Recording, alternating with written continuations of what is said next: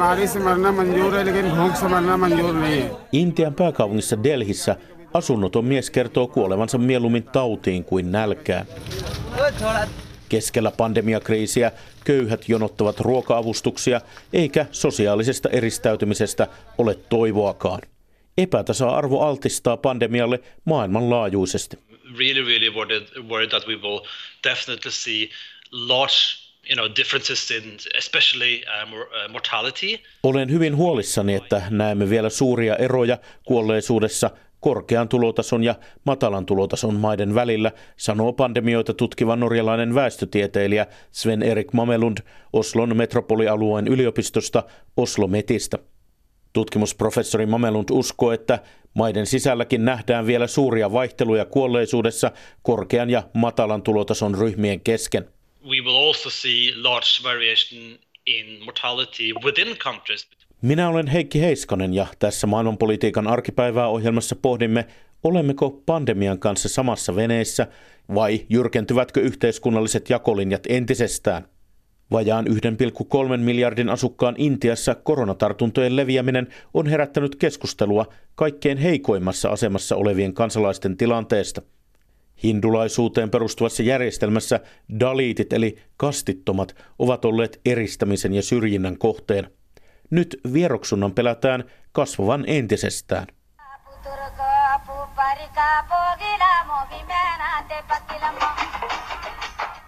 Keralan poliisi jakaa neuvoja viruksen voittamiseksi tanssin keinoin.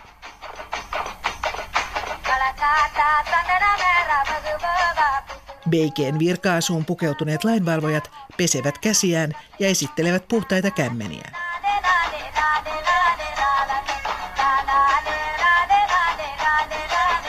Tiedosta ei enää ole pulaa. Lähes kaikesta muusta sen sijaan on. Lääkäri Shahrial Alam näyttää työvälineitään, aurinkolaseja ja sadetakkia. They sunglass, sunglass. You know,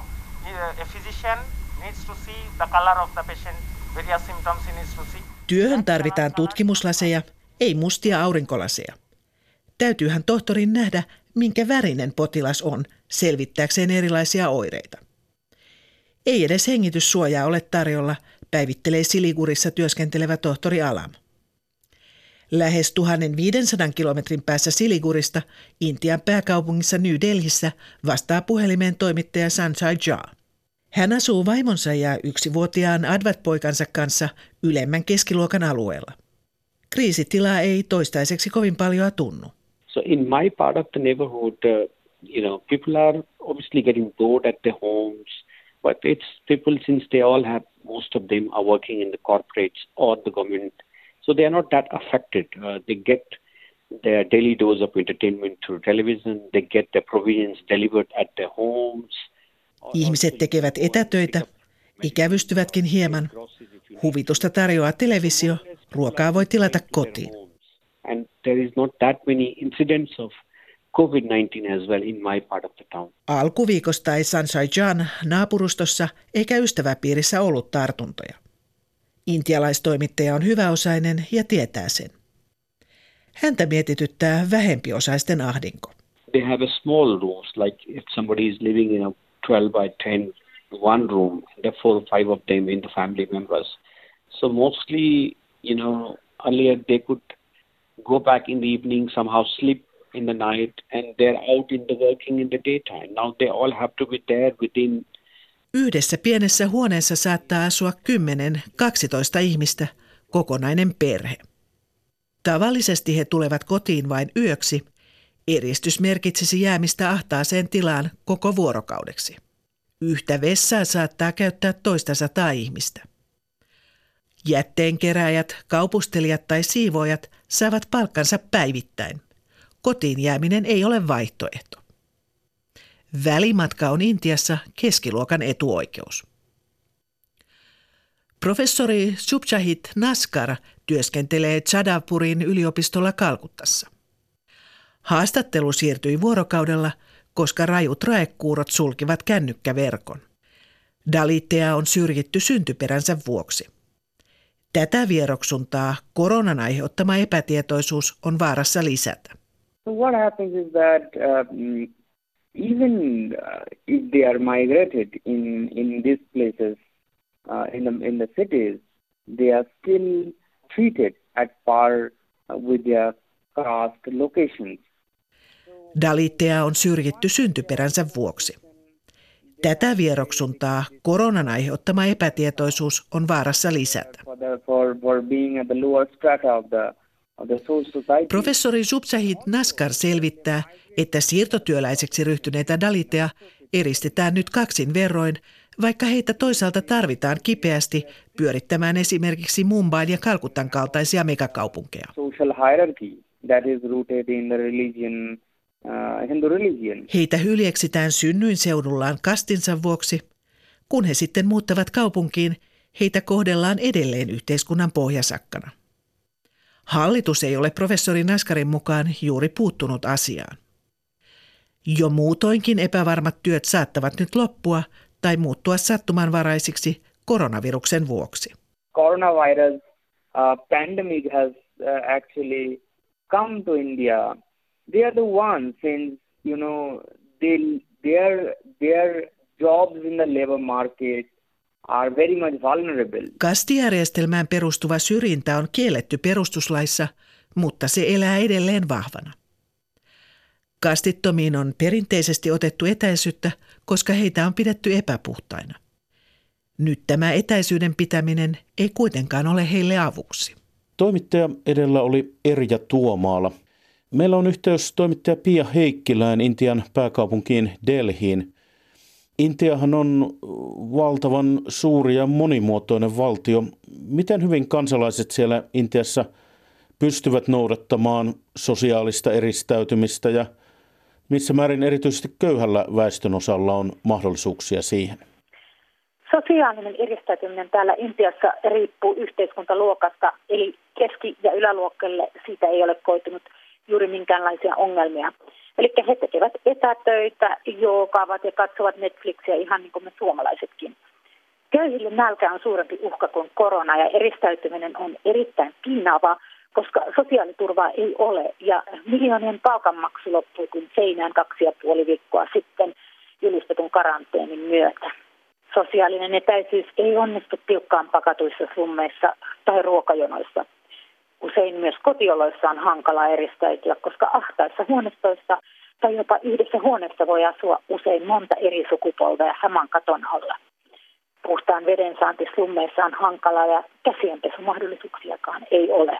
Pia Heikkilä, miten kova isku koronavirus on taloudellisesti pienituloisille ja köyhille intialaisille? Erilaisten sulkujen ennustetaan iskevän juuri köyhin pahiten ainakin 300 miljoonaa ihmistä elää 3-4 euron päiväpalkalla ja miljoonat vartijat, siivoojat, kuljettajat, maatalous- ja rakennustyöläiset eivät pääse työpaikoilleen. Kun maahan julkistettiin ulkonaliikkumiskielto, suurten kaupunkien vierastyöläiset yrittivät paeta kotiseudulleen, jossa olisi edes ollut kattopään päällä tai jonkinlainen mahdollisuus toimeentuloon. Rajat kuitenkin suljettiin ja ihmisiä jäi kaupunkeihin mottiin.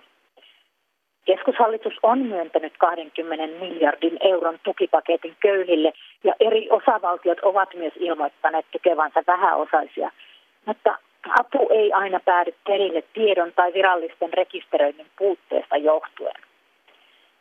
Delhissä ja Mumbaissa tuhannet köyhät ovatkin pakkautuneet avustuskeskuksiin, mutta kaupunkien viranomaiset eivät pysty huolehtimaan kaikista. Koronavirus on tietenkin raskas taakka minkä tahansa maan terveydenhuollolle. Miten jättivaltio Intian terveydenhuolto selviää tässä tilanteessa, Pia Heikkilä? No, julkinen terveydenhuoltohan on tunnetusti riittämätön Intiassa jo normioloissa. Maassa ei ole tarpeeksi sairaaloita ja taso niissä on erittäin heikko. Keskiluokka ja varakkaat käyttävätkin yksityisiä palveluita, mutta nämäkään eivät tule riittämään, jos koronaa ei saada kuriin. Tällä hetkellä laajamittainen testaus puuttuu koko maasta. Ja monet eivät mene testiin, koska pelkäävät yhteisöjensä stigmaa. Intialainen muutenkin menee yleensä lääkärin vain pakon edessä, koska perheet pelkäävät sairaalalaskuja. Intiassa tunnetusti hinduenemmistön ja muslimin vähemmistön suhteet ovat olleet usein kireät. Voiko tämä kriisi entisestään nostattaa uskoryhmien jännitteitä Intiassa? No, tämä onkin ollut vahvasti tapetilla täällä sen jälkeen, kun delhiläisestä moskeijasta uskotaan levinneen satoja koronatartuntoja maaliskuun puolessa välissä pidetystä kokouksista, johon osallistui 3400 ihmistä ympäri maata ja jopa Intian ulkopuolelta. Nyt myös muihin moskejakokouksiin osallistuneita jahdataan viranomaisten toimista. Sosiaalisiin medioihin ilmestyy videoita, jossa muslimien väitetään levittävään koronaa tahallaan sylkemällä ruokaan medioiden raportointi täällä on saanut muukalaisvihan sävyjä ja monet kanavat väittävätkin ulkomaalaisten tuoneen koronan Intiaan. Tosiasia on kuitenkin, että Intian massakokoontumisten maa ja ihmisiä kävi temppeleissä ja muissa pyhissä paikoissa tuhansittain ennen niiden suljettua ovensa karanteenin alkaessa. Delhistä meille raportoi Pia Heikkilä. Eriarvoisuus voi koitua ongelmaksi pandemian keskellä myös aivan pohjoismaisessa hyvinvointivaltiossa. Tutkimusprofessori Sven-Erik Mamelund seuraa sosioekonomisen aseman vaikutusta koronapandemiaan Norjassa. Tiedämme historiasta, että sairastavuus ja erityisesti kuolleisuus on suurinta köyhimmillä, Mamelund sanoo. Hänen tutkimusryhmänsä uudessa kyselytutkimuksessa luodattiin myös tätä teemaa. Alustavissa tuloksissa sosioekonominen asema ei näytä vielä heijastuvan sairastavuuteen, mutta niin voi vielä käydä, Mamelund varoittaa. People of lower socioeconomic status, you know, those with, you know, shorter education and lower income. Ihmisillä, joiden koulutus ja tulotaso ovat matalat, on myös enemmän vaikeuksia noudattaa hallituksen vaatimaa sosiaalista eristäytymistä ja tehdä töitä kotoa kuin vauraamalla väestöllä, Sven-Erik Mamelund kertoo. Yhdysvalloista on jo raportoitu, että koronapandemian aiheuttama kuolleisuus on monissa kaupungeissa ollut suurinta mustan väestön osan keskuudessa. Olen hyvin huolissani, että Yhdysvalloissa ja muissa maissa, joissa on suuret sosiaaliset epätasa-arvoisuudet taustaterveydessä ja sairausvakuutuksissa, nähdään vielä suuria vaihteluja kuolleisuudessa, tutkimusprofessori Sven-Erik Mamelund sanoo. Latinalaisessa Amerikassa ja Karibian merellä tuloerot ovat olleet jyrkkiä. Siellä sijaitsee 10 maailman 15 epätasaisimman tulonjaon maasta. Se on väistämättä yksi huolenaihe, kun koronavirus leviää alueelle. Etelä-amerikkalaisen Uruguain pääkaupungissa Montevideossa on toimittajamme Johanna Pohjola. Miten pandemia siellä Uruguayssa näkyy? No toistaiseksi täällä Uruguayssa leviäminen on hidasta ja tilanne hallinnassa lähinnä Pandemia näkyy aavemaisina katuina, koska ihmisiä on kehotettu pysymään kotona. Mutta ylipäänsä korona alkoi täällä varakkaiden viruksena, koska se tuli pitkälti Euroopassa matkustaneiden paikallisten myötä. Ja esimerkiksi täällä Montevideossa eniten tartuntoja on ollut yläluokan kaupungin osassa. Ja just tähän niin kuin köyhempään väestöön, kuten kodittomiin, korona ei ole vielä kunnolla iskenyt, mutta on arvioitu, että koko mantereella on just köyhät, jotka kantaa rankimmat seuraukset tästä. Rikkaalla on varaa ylimääräisiin vapaisiin ja yksityiseen sairaalaan. Koronavirus on Etelä-Amerikassa iskenyt erityisen pahasti Ecuadoriin. Kuinka vaikea ihmisten siellä on vältellä tätä tautia? Ecuadorissa oli jo valmiiksi taloudellinen ja poliittinen kriisi ja siellä on paljon venezuelalaisia pakolaisia. Ja ihmisille hoetaan kaikkialla nyt, että pysy kotona, mutta entä jos sitä kotia ei, ei ole? Ja monen elanto myös perustuu siihen, että sieltä kotoa lähdetään pois hankkimaan ne päivän tienestit. Just Ecuadorissa yli puolet työntekijöistä työskentelee harmaan talouden piirissä, kuten katumyyjinä, myyden kaduilla erilaisia asioita tai kiillottaen kenkiä. Tosin ostajiakaan ei ole nyt tällä hetkellä hirveästi liikkeellä tilanteen takia.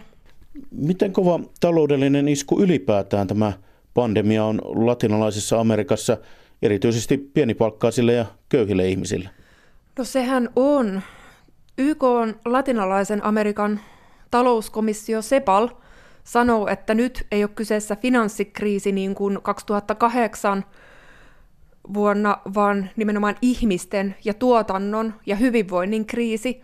Ja tämä sama komissio arvioi, että esimerkiksi köyhien määrä täällä mantereella nousee 185 miljoonasta 220 miljoonaan, eli arviolta 35 miljoonalla ihmisellä. Ja tämä pulma johtuu paikoin siitä, että Kiina ja Eurooppa on täällä suurimmat kauppakumppanit, ja nyt vienti niihin on ollut pysähdyksissä. Ja tämä sama YK talouskomissio laskee, että työttömyys kasvaa täällä ainakin 10 prosenttiyksikköä. Ja suurin isku on just tietenkin näille, jotka työskentelee pienellä palkalla tai harmaassa taloudessa. Ja koko mantereella heitä on noin kolmas osa väestöstä. Johanna Pohjola, miten alueen hallitukset ovat valmistautuneet köyhien ja kadulla elävien auttamiseen tässä pandemiatilanteessa? No se tuntuu olevan hallituksilla kyllä tosi suuresti mietinnässä ja useimmissa maissa on erilaisia tukipaketteja, joissa huomioidaan just heikoimmassa asemassa olevat, on esimerkiksi suoraa taloudellista tukea tai ruoka-apua. Ja suurin paketti on tietääkseni ollut perussa, se vastaa noin 12 prosenttia bruttokansantuotteesta, ja siellä esimerkiksi myös vesimaksut on poistettu ihmisiltä, ja Argentiinassa hallitus on kieltänyt vuokrien nostamisen. Ja sitten taas esimerkiksi Brasiliassa, ainakin Sao Paulon faveloissa, eli slummeissa, osa asukkaista koulutetaan nyt tällaisiksi hygieniakouluttajiksi, jotta estettäisiin koronan leviäminen lisää. Ja sitten täällä Uruguayssa kaduilla asuvia on nyt siirretty asumaan stadioneille, jotta he voisivat pysyä, jos ei kotona, mutta edes sisällä. Ja sitten hienoa on se, että ihan viime aikoina yksityiset ihmiset ja yritykset on ryhtyneet auttamaan. Esimerkiksi Uruguayssa ravintoloitsijat valmistaa köyhille ruokaa tyyliin soppakattila tulelle kadulla, ja perunaviljelijät on nyt la- lahjoittanut näihin katukeittiöihin öö, 30 000 kiloa perunoita just eilen. Entä millaisen uhkan pandemia muodostaa latinalaisen Amerikan alkuperäiskansoille, intiaaneille? No niistä sanotaan, että ne on just ne kaikkein heikoimmassa asemassa olevat, joille tästä voi tulla todellinen katastrofi, koska flunssat ja kulkutaudit on historian aikana tuhonneet kokonaisia kansoja. Ja vastustuskyky on alkuperäiskansoilla usein heikko aliravitsemuksen ja anemian johdosta. Ja sitten yksi ongelma on terveyspalvelujen puute – vaikka Amazonia viidakossa ei siellä niitä ole. Ja näiden alkuperäiskansojen kattojärjestö on arvioinut, että välittömässä riskissä on ainakin 506 alkuperäiskansaa ja sitten 76 kansaa, jotka asuu eristyksissä. Ja yksittäisiä koronatapauksia on nyt todettu ainakin Perussa, Brasiliassa ja Kolumbiassa näiden alkuperäisväestön parissa – ja monissa maissa hallitukset pyrkii nyt eristämään ne alueet ulkopuolisilta, esimerkiksi turisteilta tai järjestöjen väeltä. Näin raportoi Johanna Pohjola Montevideosta Uruguaista. Jakolinjoja voi kriisitilanteessa nostattaa myös kieli. Virossa ja Latviassa on iso venäjänkielinen vähemmistö, joista osa elää hyvin erilaisessa mediakuplassa kuin maan valtaväestö. Moni heistä seuraa lähinnä Venäjän TV-kanavia.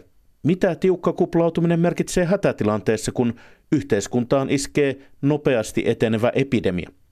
Markus Kuokkanen penkoi asiaa Baltiassa.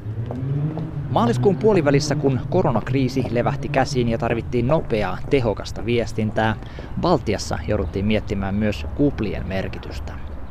Oli keskustelua siitä, onko Venäjän TVtä seuraavilla venäjänkielisillä käsitystä tilanteen vakavuudesta ja luottavatko he ylipäätään hallituksen viestiin. Tämän aiheen tuntee professori Dennis Hanovs, joka tutkii viestintää ja kieliryhmien välejä. Hän asuu tässä kulmalla lähellä Riian keskustaa.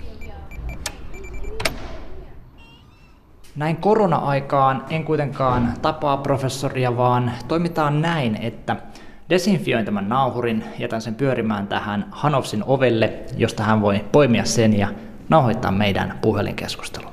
Yes, I, I, I see it, yes. All right. Pick it up. Take it, yes. take it home. Ainakin kolme vuoden takaisten tilastojen mukaan Latviassa kolmannes venäjänkielisistä seuraa uutisia lähinnä Venäjän TVstä. Uh, these people were really spending their life within the uh, Russia's media space. Tästä voi tulla vakava ongelma siinä suhteessa, miten ihmiset reagoivat hallituksen toimiin, Hanov sanoo. Hän on kuitenkin enemmän huolissaan siitä, millä kielellä Latvian valtio tiedottaa. Neuvostoajan venäläistämishistorian takia moni latvialainen suhtautuu erittäin nihkeästi siihen, että Venäjää käytetään valtion virallisessa viestinnässä. Hanos selittää, että Latviassa kielipolitiikka on ennenkin ajanut terveyden ohi syöpään liittyvässä valistuksessa. Venäjänkielisen kriisiviestinnän puute on asia, josta toimittaja Aleksei Stunda on esittänyt tiukkaa kritiikkiä.